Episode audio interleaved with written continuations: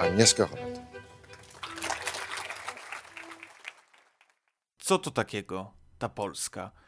Pyta Jacek Grochala Irenę Misiak, główną bohaterkę Kobiety Samotnej, filmu, który będę dzisiaj omawiać w ramach powtórki z Holand. Ja nazywam się Maciej Kędziora i witam w czwartym odcinku podcastu, w którym omawiam twórczość dwudziestowieczną jednej z najważniejszych reżyserek w historii rodzimego kina. Przepraszam tym samym, że tak długo odcinków nie było. Nie było ich z powodu tego, że kończyłem swoją pracę licencjacką, którą udało mi się już obronić, a także z powodów problemów technicznych i po prostu braku czasu, ale teraz już wracamy. Wracamy także w kontekście retrospektywy, która wydarzy się na Międzynarodowym Festiwalu Filmowym Nowe Horyzonty. Będzie można zobaczyć filmy reżyserki. Reżyserka także pojawi się i będzie o nich opowiadać. Wśród tych filmów kobieta samotna, czyli być może najważniejsza, moim zdaniem najlepszy film reżyserki, który bardzo mocno mną wstrząsnął, gdy oglądałem go po raz pierwszy. Film, który z jednej strony, jak Agnieszka Holland mówi, malował czarnym na czarnym i powodował, że być może ta wizja była aż zbyt mroczna, aż zbyt bardzo epatowała mrokiem, ale moim zdaniem jest filmem, który wpisuje się w tendencję bardzo rzadko obecną w rodzimej kinematografii, w tendencję, ktoś by to nazwał małym realizmem, w tendencję kina społecznego, ale jednocześnie kina społecznego pozbawionego egzaltacji, która, jak wspominała reżyserka, bardzo mocno jej przeszkadzała w współczesnym kinie polskim. Przeszkadzała jej chociażby w Człowieku z żelaza Andrzeja Wajdy, który wydawał jej się nazbyt koniunkturalny, jak sama mówiła, człowiek z żelaza wydawał mi się nazbyt socrealistyczny, koniunkturalny. Irytował ten hura optymizm, egzaltacja. Chciałam zrobić coś na przekór. Solidarność solidarnością, a biedni ludzie biednymi ludźmi. To miała być trochę prowokacja. Tak opowiadała Marii Kornatowskiej o swoim filmie, to krótka parafraza, ten cytat jest dłuższy, ale wynika z tego punkt wyjścia do tego dlaczego powstała Kobieta Samotna. Należy pamiętać, że Kobietę Samotną nakręciła Agnieszka Holland w roku 1981 i w kontekście tego roku będę mówić o tym filmie. Będę mówić także o jego późniejszej recepcji, bowiem film bardzo długo przeleżał na półce. Oczywiście bardzo ważną częścią tego, że film stał się pułkownikiem, był oczywiście stan wojenny wprowadzony 13 grudnia roku 1981.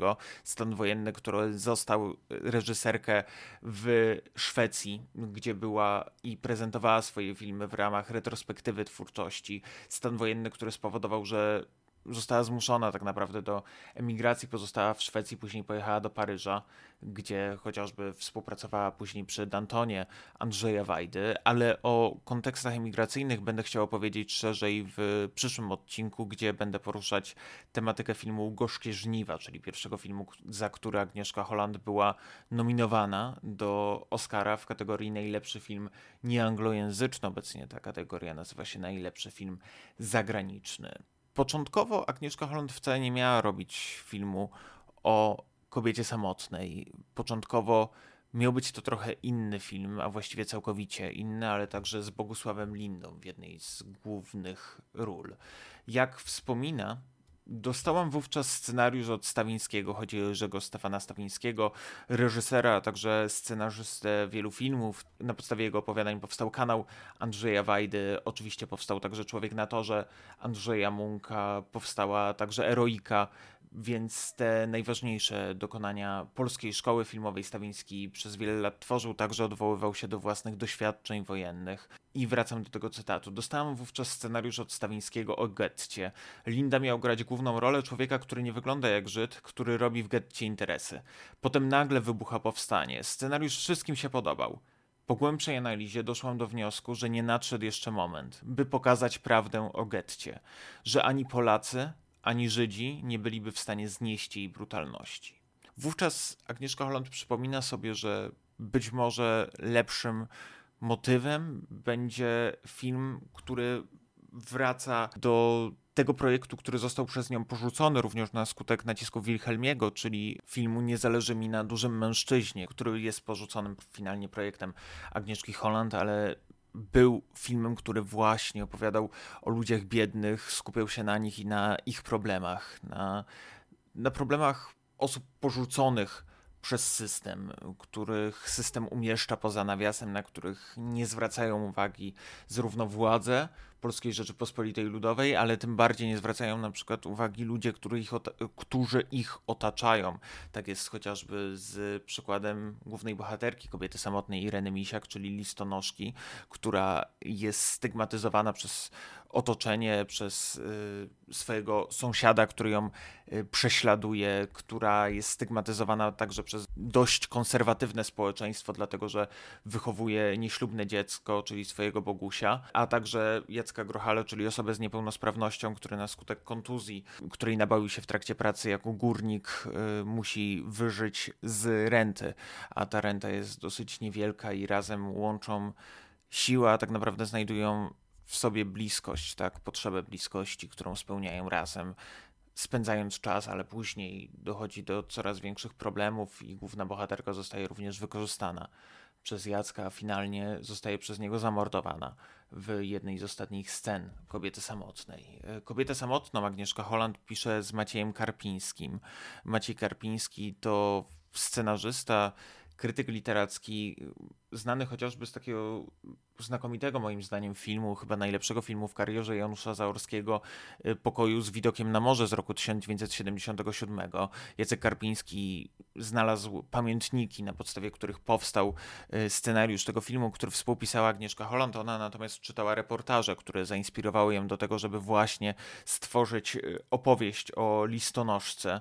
I wydaje mi się, że tutaj należy postawić pierwszy punkt, y, który jest dla kobiety samotnej kluczowy punkt, a właściwie kontrapunkt, jakim był ten film wobec karnawału Solidarności, który wydarzył się od roku 1980 do roku 1981.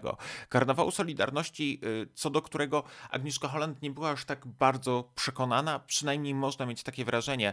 Nie następowała w niej euforia, nie była euforyczna. Jak sam, jak już przytaczałem ten cytat, y, ta egzaltacja ją trochę irytowała. Uważała, że nadal ludzie są porzuceni przez system, a także porzuceni przez osoby, które mają o nich y, walczyć. I wydaje mi się, że tutaj wyłania się ten obraz, który pojawia się także w Gorączce. Gorączce, która przypomnijmy w roku 1981 zostaje nagrodzona Złotymi Lwami na festiwalu w Gdańsku.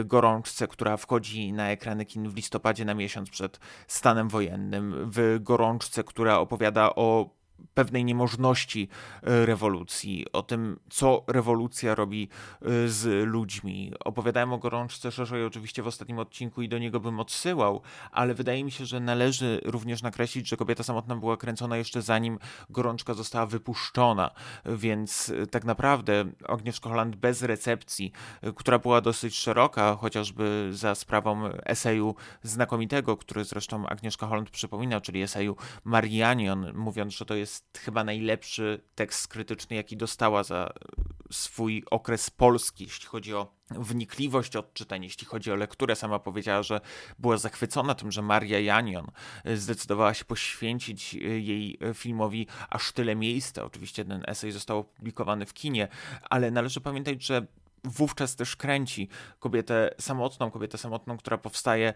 w problemach, problemach produkcyjnych. Te problemy produkcyjne opisuje w swoim pamiętniku z produkcji Ilona Łebkowska, która w ramach tego filmu również asystowała, pomagała na planie i w jej tekście w filmie mamy pokaz, jak były problematyczne jazdy, jak były problematyczne relacje w pracy, jak tak naprawdę nic się nie dało zrobić, mimo tego, że mieli na przykład dostęp do tego, żeby milicja zatrzymała ruch pod blokiem, ale nadal możliwość realizowania kobiety samotnej była bardzo ograniczona. Nie szła ta produkcja tak, jak wszyscy by tego chcieli.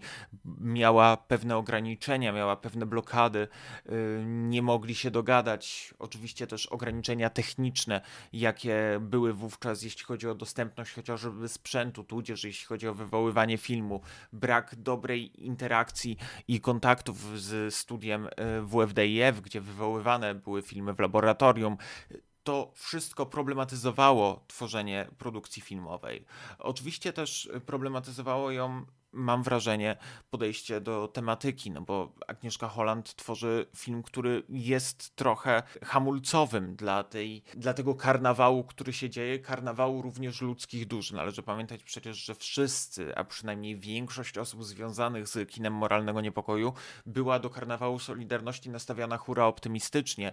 Y, większość osób, która była właśnie w X-ie z Agnieszką Holland, chciała tworzyć filmy pokroju właśnie człowieka z żelaza Andrzeja Wajdy, a nie filmy, które w jakiś sposób pokazywały także w negatywnym świetle, a tak robi y, to Agnieszka Holland, także samą solidarność, bo również solidarność pozostaje głucha na problemy głównej bohaterki, nie tylko system, choć oczywiście to głównie system jest tutaj winny y, tej sytuacji, którą, y, która spotyka Irenę. Przypomnijmy, kobieta samotna opowiada historię, jak już wspomniałem, Ireny, czyli listonoszki, która wychowuje samotnie z swojego syna, czyli Bogusia. Jak w jednej z rozmów mówi Jackowi, ojciec Bogusia bił ją i zdecydowała się go wyrzucić z domu. Widzimy zresztą postać y, ojca, którego gra Jerzy Trela w bardzo porażającej roli, gdy przychodzi w pewnym momencie i czujemy jego wielką opresyjność tego, jak bardzo rości sobie prawa do dominacji, nie tylko nad nią, ale także nad ich synem. I zaczynamy obserwować bardzo toksyczne relacje rodzinne, z którymi musiała się mierzyć. Musiała się także mierzyć z toksycznym ojcem, przemocowym ojcem, który się nad nią znęcał. Mamy taką scenę, która uważam w piękny sposób pokazuje, jak bardzo główna bohaterka została naznaczona przez życie, jak bardzo musiała cierpieć, gdy opowiada Jackowi o tym, że jej ojciec się nad nią znęcał, jej ojciec się bił, a ona była najsłabsza z sióstr, dlatego to wykorzystywał, a kiedy umarł w wypadku motocyklowym, po prostu się cieszyła, że to już więcej się nie wydarzy. Została uwolniona od przemocowego oprawcy, który znęcał się nad nią każdego dnia. I generalnie mamy tutaj cykl przemocy, bowiem bohaterka doświadcza przemocy nie tylko od byłego partnera, nie tylko od swojego zmarłego ojca, ale doświadcza także przemocy chociażby od Jacka, który początkowo wydaje się jej największą nadzieją. Doświadcza przemocy w pracy, gdzie y, ze względu na to, że jej rejon jest bardzo chętny, bardzo dużo osób chce pracować na jej rejonie, dlatego że może tam przesyłać i dostarczać przesyłki za doręczeniem, gdzie dostaje również pewne kwoty, które mogą mi zapewnić utrzymanie generalnie widzimy bardzo duży antagonizm w nastawieniu do niej ze środowiska pracowego, od sąsiada, który y, jej grozi, który rzuca kamieniami w jej okno, który staje się przemocowy. Tego bohatera gra powracający już jako aktor w kinie Agnieszki Holland Krzysztof Zaleski. Y, wydaje się, że tak naprawdę Irena jest zgodnie z tytułem osamotniona. Przytłacza ją to, co się wokół niej dzieje, przytłacza ją również relacje w szkole. W szkole jej syn zostaje oskarżony o zniszczenie celebracji święta majowego, o instalacji, którą przygotowali rzekomo wszyscy uczniowie. Na jego syna jest donos, dlatego tym bardziej problematycznie jest, żeby po prostu móc żyć, zwłaszcza, że warunki domowe są nikłe, nie mają tak naprawdę gdzie mieszkać, gnieżdżą się w małym mieszkaniu, a tą klaustrofobię czujemy ze względu na zdjęcia Jacka Petryckiego, który po części znów stosuje weryzm, czyli bardzo mocno daje nam odczuć jako widowni, również, że żyjemy w klaustrofobicznych pomieszczeniach, żyjemy w takim wiecznym ścisku, również za sprawą opresyjnych wręcz e, zbliżeń kamery kamery, które umieszczają w niej twarze, chociażby Bogusława Lindy, który gra Jacka Grochale, chociażby Marii Chwalibuk, która wciela się w rolę Ireny Misiak. Nie ukrywajmy, rola Marii Chwalibuk jest być może najlepszą rolą w całej y, karierze polskiej filmów Agnieszki Holland. Wydaje się, że to jest taka rola, która powoduje, że po prostu nie możemy przestać o niej myśleć. To, co czyni Maria Chwalibuk w tym filmie, w sposób, w jaki buduje jej bohaterkę, która mimo tego, że zmaga się z wieczną opresją środowiska, jest bohaterką bardzo mocną, walczącą o swoje dobro, a także o dobro jej syna. Jej walka, jej upór, jej stupór cały czas nam imponuje i Maria Chwalibuk tak naprawdę wyciąga ten film. Maria Chwalibuk, która tak naprawdę dzięki temu filmowi została odkryta, oczywiście grała chociażby u Janusza Zaorskiego, czy u Jerzego y, Kawalerowicza, czy to w Cieniu, czy w Matce Joannie od Aniołów, ale to tak naprawdę ta rola y, spowodowała, że całkowicie przełamała swoje emploi i stała się już nie tylko bardzo uznaną aktorką teatralną, ale także bardzo uznaną aktorką filmową. Oczywiście też tragizm y, pułkowników był taki, że Maria Chwalibuk bardzo mu długo musiała czekać na docenienie ze względu na swoją rolę, gdyż film został nakręcony w roku 1981, a pierwsze pokazy telewizyjne były w roku 1987 i nawet te pokazy w Gdańsku na Festiwalu Polskich Filmów Fabularnych nie rekompensowały tego oczekiwania, bowiem przecież Maria Chwalibuk mogła wówczas oczekiwać na karierę aktorską. Podobnie jest zresztą z Bogusławem Lindą. Należy pamiętać, że Bogusław Linda grał oczywiście w Gorączce, grał także w Matce Królów i przypadku, jak wspominał po latach Oskar Sobański w swojej recenzji y, filmu Kobieta samotna, Bogusław Linda, którego uważam za największego aktora w jego pokoleniu, jest tragiczną ofiarą powikłanych losów polskiej kinematografii. Wszystkie cztery jego wspaniałe role, którymi zabłysnął zaraz na starcie w latach 1980-1982, pozostawały przez wiele lat nieznane widowni. Wydaje się, że być może gdyby Bogusław Linda wówczas mógł celebrować y, swoje kreacje, wówczas mógł zostać doceniony, być może jego kariera przebiegłaby inaczej. Oczywiście Bogusław Linda doczekał się swojego przełamania w latach 90., gdy pojawiły się filmy Władysława Pasikowskiego, ale kiedy patrzymy z perspektywy czasu, no rolę chociażby Witka Długosza, czy tutaj rolę Jacka Grochali, myślimy, że przecież Bogusław Linda był być może, jak sugeruje zresztą Maria Kornatowska, pewnym spadkobiercą tych ról, które w polskiej szkole filmowej grał Zbigniew Cybulski, w czasach, gdzie kino moralnego niepokoju odkryło przed nami Jerzego Sztura, chociażby w Wodzireju odkryło przed nami Adama Ferencego, być może Bogusław Linda byłby najważniejszą gwiazdą, a ze względu na pułkowników, ze względu na losy, y, to Jerzy Sztur, mam wrażenie, stał się takim symbolem wraz ze Zbigniewem Zapasiewiczem kina moralnego niepokoju, a o rolach Bogusława Lindy trochę zapominamy, dlatego też, że te filmy, czekając na premierę, trochę przebrzmiały, a gdy wkroczyły na ekrany y, w roku, w przypadku kobiety samotnej roku 1987, nie miały już prawa być aż tak bardzo interwencyjne, bowiem film nie powstaje w próżni, film bardzo mocno nacechowany był tym, co działo się w roku 81, kiedy film był kręcony, to co wydarzało się wokół Agnieszki Holland, to co wydarzało się w Polsce. Jest taka scena w Kobiecie Samotnej, która jest bardzo, mam wrażenie, znacząca, gdy główna bohaterka wybiera się w sprawie mieszkania do partii, partia ją wyrzuca, partia nie chce jej wysłuchać, zostaje odsyłana do kolejnego miejsca, do kolejnego okienka, nikt nie chce zwrócić na niej uwagę i ta samotność głównej bohaterki jest podkreślana tak naprawdę w każdej scenie. To jeden z niewielu filmów, który jest prawie że całkowicie pozbawiony nadziei. Film, który jak wspominała Agnieszka Holland, być może nawet za bardzo maluje czarnym na czarnym, ale uważam, że gdy ten film nie powstaje w próżni, gdy patrzymy na wcześniejsze dokonania Agnieszki Holland, zdjęcia próbne, które również mówią o pragnieniu zrobienia kariery, o pragnieniu lepszego życia, o pragnieniu wybicia się, zmiany, wyjścia z marazmu. Gdy oglądamy aktorów prowincjonalnych, Znów mamy opowieść o pragnieniu wyjściu z marazmu głównego bohatera, który chce zagrać wielkie role, a także jego żony, która chce wyrwać się z teatru larkarskiego.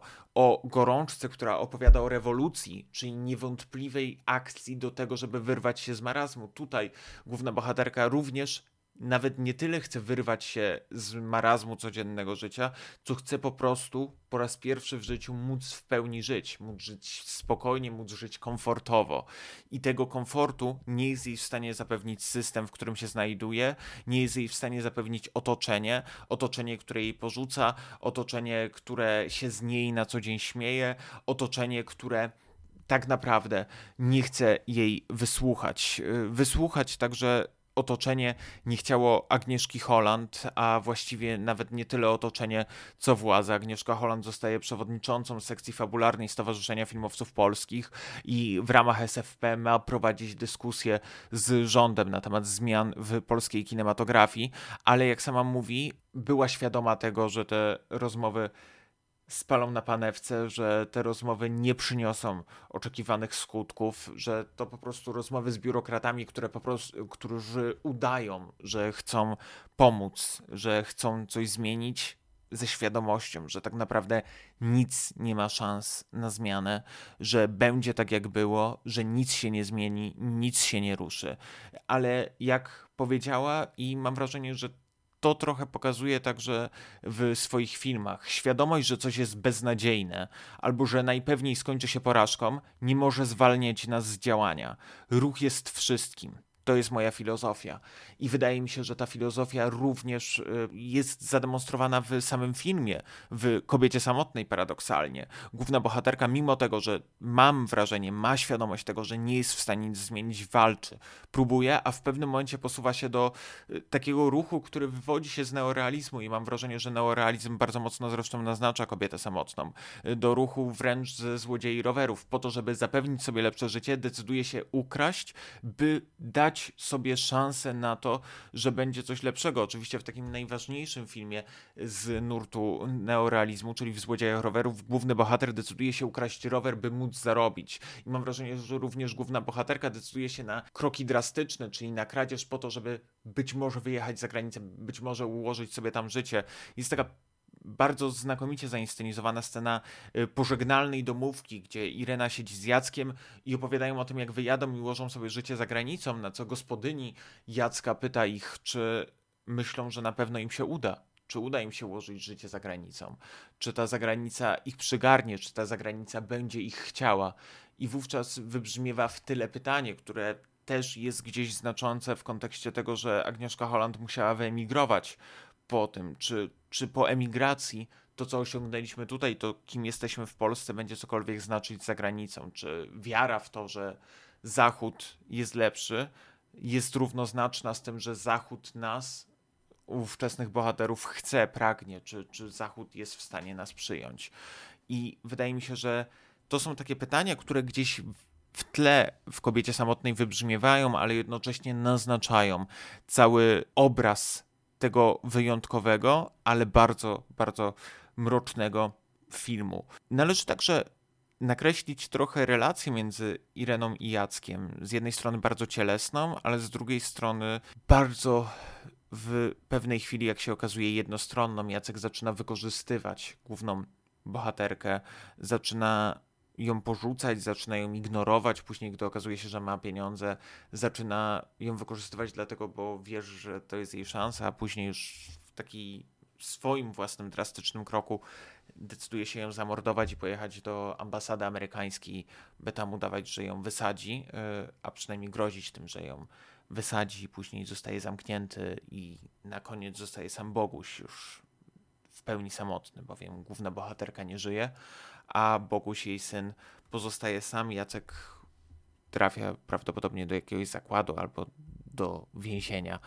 I wydaje się, że ten brak nadziei, który w roku 1981 był obcy, jest może nie tyle zdroworozsądkowym, co jest jakąś formą także uchwycenia ducha, tego strachu przed tym, co może się wydarzyć, tego strachu przed tym, że być może po tym karnawale, po tej ekstazie przyjdzie reakcja władzy, która spowoduje, że nie będzie już żadnej nadziei, że pozostaniemy sami, że oni pozostaną sami nie tylko jako bohaterowie, a także szerzej jako obecna społeczność Polski. Jest taka sekwencja, w której do mieszkania, do mieszkanka właściwie powinienem powiedzieć, bo ten metraż jest faktycznie za mały na to, żeby móc żyć godnie, co podkreśla główna bohaterka i co też naznacza, jak już wspomniałem, kamera Jacka Petryckiego. Przychodzi rodzina lepiej ustawiona i pyta, dlaczego główna bohaterka nie zapisze się do Solidarności.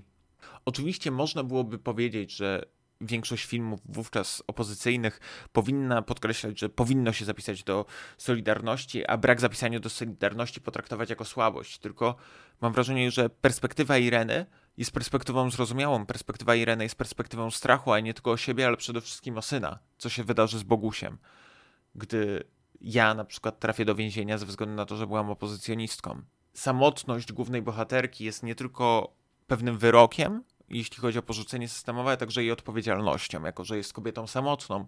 Musi także zatroszczyć się o Bogusia i stać się osobą, która w jaki sposób o niego musi zadbać. Ta jej samotność to jest brzemię, z którym musi się zmagać na co dzień, z którym musi się budzić. Tak jest chociażby w otwierającej scenie, gdzie widzimy po prostu pobudkę głównej bohaterki i widzimy jej samotność w tym wszystkim, co musi robić. A z drugiej strony mam wrażenie, że ta samotność jest także jej przekleństwem oczywiście, czyli, czyli taką myślą, która towarzyszy jej na co dzień i ta samotność musi być dla niej bardzo mocno wyczuwalna. Wyczuwalna każdego dnia, gdy wstaje, każdego dnia, gdy zasypia. I tutaj też u Agnieszki Holland wybrzmiewa chyba po raz pierwszy aż tak bardzo emocjonalna strona, mam wrażenie jednak jej bohaterów, bo zazwyczaj, czy to w Gorączce, gdzie liczyła się najbardziej sprawa, czy to w aktorach prowincjonalnych, gdzie również mam wrażenie jednak to był bardzo mocno film kina moralnego niepokoju, czyli tego kina, które raczej strefy społeczne, sprawy społeczne, sprawy polityczne, sprawy sztuki w przypadku głównego bohatera przekłada trochę na te kwestie emocjonalne, które mogą wybrzmiewać w filmie. To je, jednak w kobiecie samotnej ta emocjonalność bohaterów jest bardzo mocno zaznaczona. Ta emocjonalność, która skupia się na tym, że potrzebujemy bliskości, potrzebujemy akceptacji, potrzebujemy dotyku. To też bardzo ważna część filmu Agnieszki Holland, część, która jest także bardzo, bardzo przepięknie zrealizowana. Pewne kwestie tego filmu, pewne kwestie, o których już wspomniałem, ekonomiczne, wybrzmiewają zresztą także w treści, są bardzo dosłownie poruszane. Chociażby główny bohater mówi, człowiek musi mieć pieniądze, dopiero wtedy jest człowiekiem. Pojawia się kwestia znaczenia posiadania pieniędzy, znaczenia bytu w społeczeństwie, tego dobrego bytu, tak godnego bytu o który mam wrażenie jednak kobieta samotna bardzo mocno walczy, jeśli chodzi o film, jeśli chodzi o to, co chce zaznaczyć w społeczeństwie. To też wrażliwość reżyserska, która wybrzmiewa w tym filmie Agnieszki Holland. Wrażliwość, która mimo tego, że Agnieszka Holland nie ma doświadczenia dokumentalnego, bardzo mocno wpisuje się w taki rys dokumentalistyki, który ja bardzo przynajmniej cenię, czyli nawet w chwili wielkiego uniesienia, wielkiego wydarzenia, wydarzenia historycznego, o którym uczymy się teraz. Ja się uczyłem w szkole, którego oczywiście nie miałem okazji doświadczyć, jak karnawał Solidarności. Zwrócenie uwagi na kogoś, kto jest zapomniany, czyli w chwili, gdy reakcja, gdy rewolucja przykuwa nam naszą uwagę do konkretnego punktu, do konkretnego zjawiska, musimy także pamiętać o osobach, które ze względu na własne losy nie mogą sobie pozwolić na to, żeby do tego zjawiska, do tego ruchu dołączyć. I Agnieszka Holland nie zapomina o swojej bohaterce i chyba to jest punkt, który mi zawsze imponował w Kobiecie Samotnej i dla którego ja tak bardzo ten film cenię.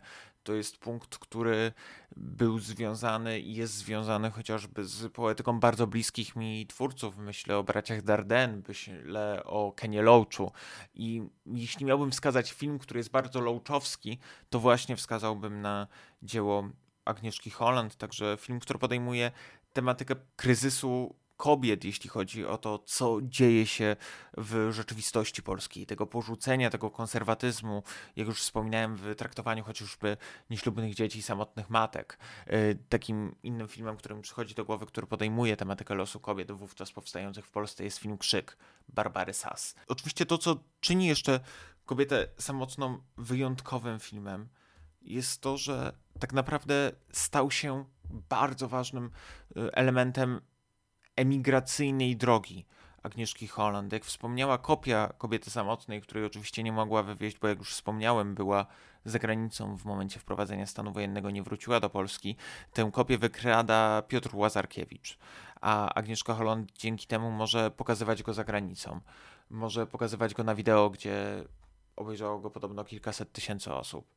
Może powstaje dzięki temu także wersja integralna filmu w roku 1999, która zostaje uzupełniona o kilka scen usuniętych przez cenzurę wcześniej, w roku 1987, gdy po raz pierwszy zostaje ten film pokazany czy to w telewizji, czy na Festiwalu Polskich Filmów Fabularnych, tam zostaje nagrodzony za swoją rolę Bogusław Linda, a także Maria Chwalibuk. Zresztą te obie nagrody są w pełni zasłużone, bo to dwie świetne kreacje, zwłaszcza Marii Chwalibuk, ale także oczywiście Bogusława Lindy, jedna z wielu zresztą świetnych ról Lindy ówcześnie, ale wydaje mi się, że kiedy ten film zostaje oglądany za granicą, bardzo dużo reakcji zagranicznych nie było, tylko o kontekście polskości, ale także o po prostu kontekście systemowego porzucenia kobiet, o tym, jak wygląda los kobiet w świecie, jak, jak zostają odbierane i jak są traktowane przez społeczeństwo bardzo mocno patriarchalne, bardzo mocno konserwatywne. I to wszystko wybrzmiewa w filmie Agnieszki Holland, dlatego też mam wrażenie, ta recepcja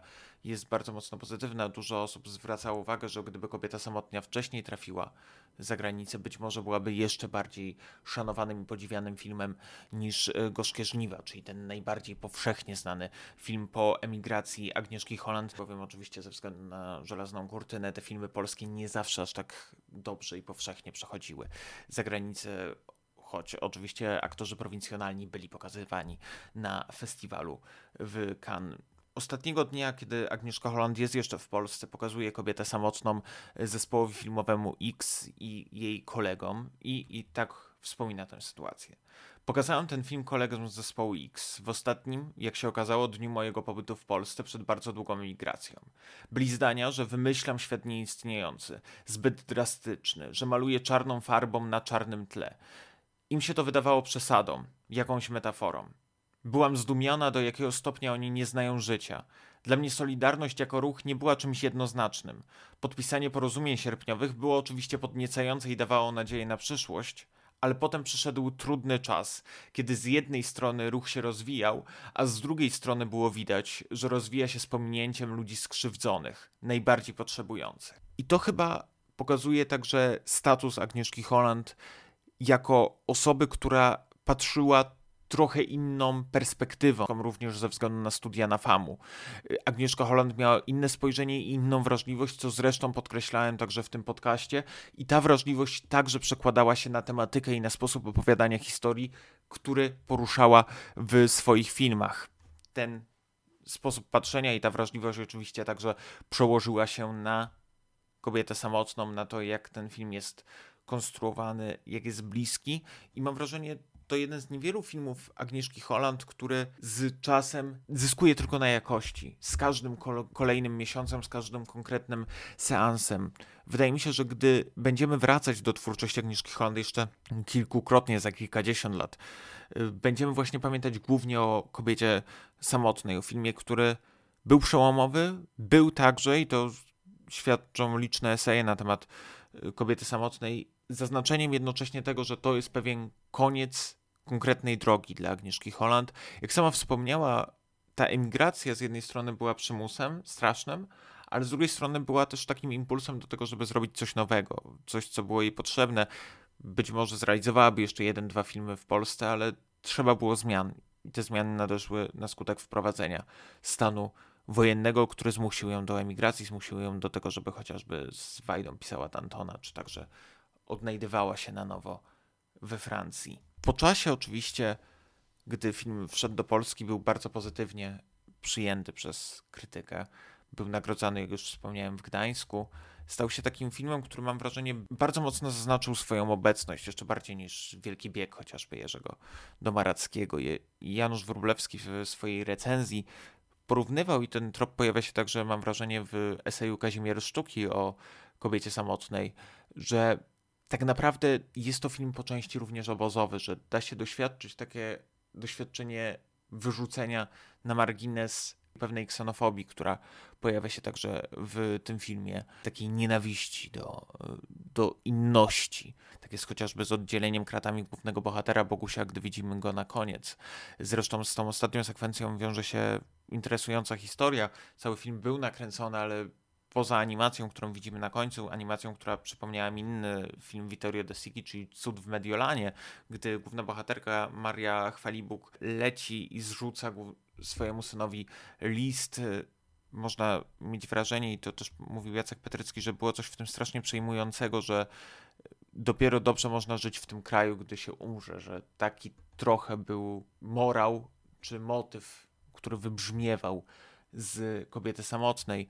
I gdy Maria Chwalibóg zrzuca swojemu synowi list w animacji, on czyta o tym, co się dzieje z jego mamą, to mamy wrażenie, że ta animacja przypomina nam coś. Jeśli wam coś przypominała, to dlatego, że Jacek Petrycki o pomoc w poszukiwaniu animatora, Jacek Petrycki musiał to robić sam, gdyż Agnieszka Holland już wówczas znajdowała się na emigracji. Poprosił o pomoc Zbigniewa Rybczyńskiego, czyli oczywiście laureata Oscara za tango, który polecił mu technika, który pozwolił dokończyć y, tę scenę animowaną. Jak wspomniał Jacek Petrycki, zresztą Agnieszka Holland była bardzo mocno przywiązana do tej sekwencji animowanej, była także bardzo mocno przywiązana chociażby do sekwencji z ciotką, gdy zmarła już ciotka, y, zostaje odwiedzona przez Irenę w ramach żałoby i Irena dowiaduje się o tym, że będzie musiała zapłacić za jej pogrzeb i że tak naprawdę spadek, na który czekała niejako, zaznaczając to także w rozmowach z Jackiem, nie dojdzie do skutku, bo ona wszystko, co miała, przekazała księdzu, a ksiądz i tak wymaga od niej opłaty za pogrzeb.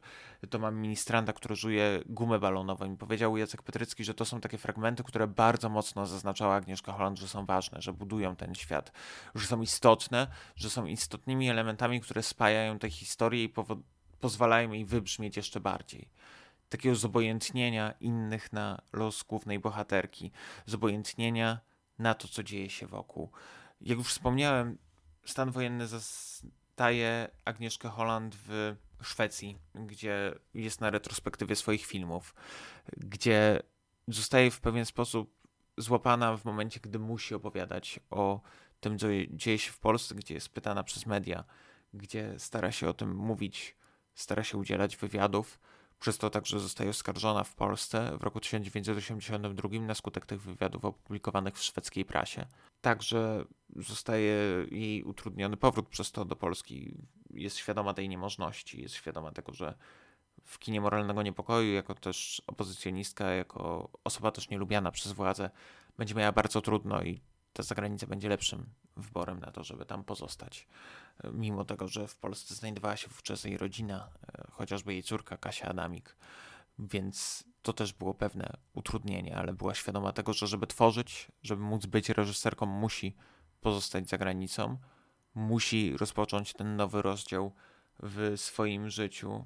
Na początku w Szwecji, oczywiście później szybko przeprowadziła się, jak już wspominałem wiele razy, do Francji i tam postanowiła zacząć nowe życie. Tam zaczęła również szukać swoich projektów filmowych. Takim projektem filmowym, jak się później okazało, były gorzkie żniwa, które się pojawiły, a także dokumenty, o których będę także opowiadał w przyszłym odcinku, chociażby dokument czapski.